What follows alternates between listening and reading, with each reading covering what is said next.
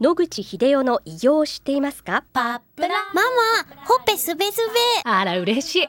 パパも毎日元気で疲れ知らずね。まあな。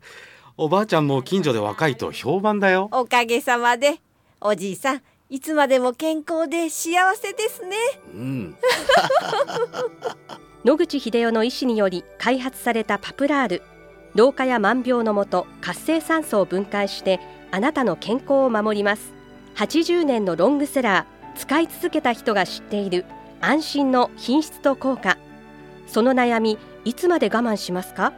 お問い合わせは東洋厚生製薬所または武蔵野製薬へ。白川先生おはようございます。おはようございます。今週もお話をどうぞよろしくお願いいたします。よろしくお願いします。先週は新メイルームについてお話を伺ったんですが、今週も引き続きよろしくお願いいたします、はい。よろしくお願いします。先生新メイルームはどうやって利用するのかちょっと教えていただきたいと思います、えっ、と、発明者の川上新明先生は福島県におられまして、福島県を中心に広がっております。ですので、東北、北関東、関東までは新メールームがありますので、ご利用できるんですけど、それより西ではですね、新メールームはございません。あの、残念ながら西日本の方はですね、新メールームに入ろうと思ってもなかなか入れません。東日本の方は、あの、近くの、まあ、インターネットで調べていただいて、新メルームがあるかどうかということを確かめていただければいいと思います。ちなみに、我々銀座におりますけれども、一番近いのは、あの、茅場町というところにございまして、歩いて行けるようなところにございまして、まあ、あの、時々患者さんにもお勧めしている次第です。えー利用料金はおいくらぐらいなんでしょうか、えーまあこれも施設によって少し違いますけども、まあ1000円もするかしないか程度で非常に安いので、長期にわたってお通いになっても経済的にしんどいというようなことはないと思います。入る時には服のままでよろしいんですか？はい。全くそのまま何もせずに入っていただいて、全然構いません。それで、一回上げて下げてを何回か繰り返しますので、まあ、一コースがですね、短くて30分か40分、長いと1時間ぐらいということになります。ですので、一回来ていただくと、これぐらいの時間の余裕を見ていただかなければいけません。重症の癌の患者さんとかは、それを1日に何回も入っていただくということをやっておるようです。その結果、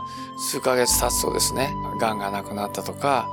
癌の縮小が認められるというデータがたくさんあって、それらを、まあ、川上グループが発表していると。こういうことですね。アレルギー疾患などにはどうでしょうか？えー、アトピー性皮膚炎が、まあ、皮膚に圧の差が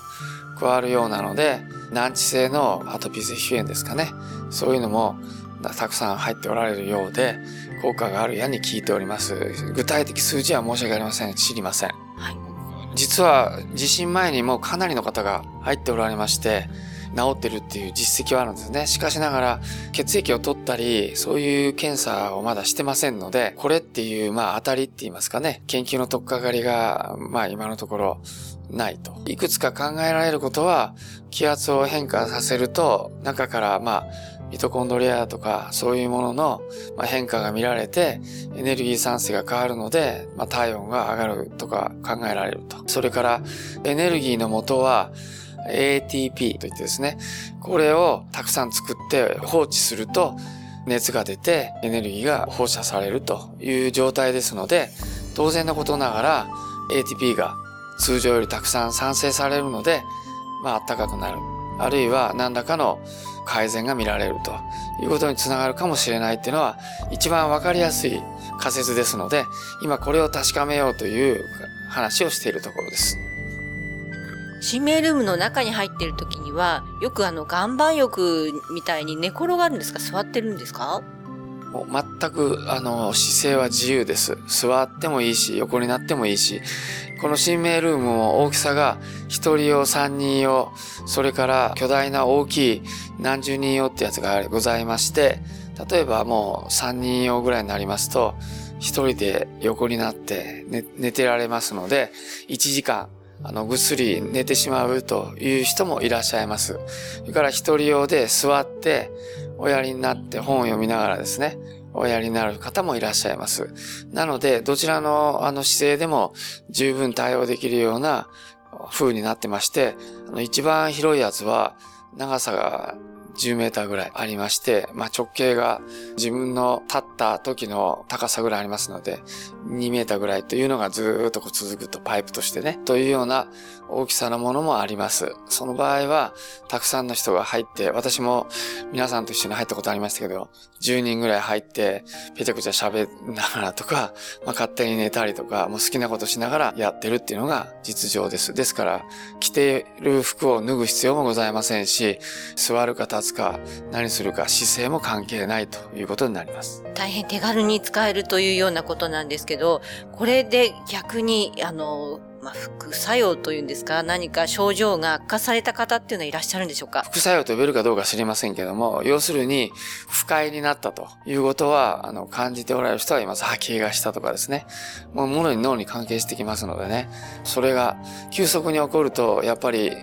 ちょ、ついていけない調子が悪いっていう人もいるようで、まあ、時々そういう反応が起こることはあります。酸素カプセルのようなイメージもありますが、似てますか？えー酸素カプセルの場合は、あれはビニールとかああいうのでカプセルを作ってですね、中に入って高圧の酸素を吸うっていう形ですけど、これはあの、圧を高くしてたり下げたりしてるだけで、別にその酸素の量がビビたらもんです、1000メーターなんてね。だからちょっとした上げ下げなんですけども、それを繰り返すことが非常に、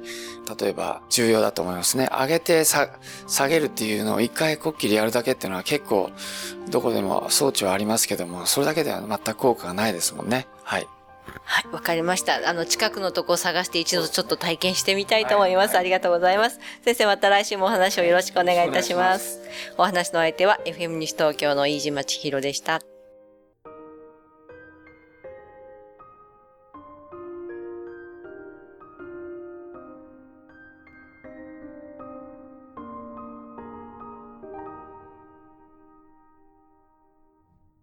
日々進化するがん治療。免疫療法とか遺伝子療法とかって受けられるんですか？諦めない。独自の治療法を提案。難病って言われてるんですが。一人一人に合わせた希望の治療を。銀座に誕生。末期がん専門。遺伝子免疫クリニック。お問い合わせご予約は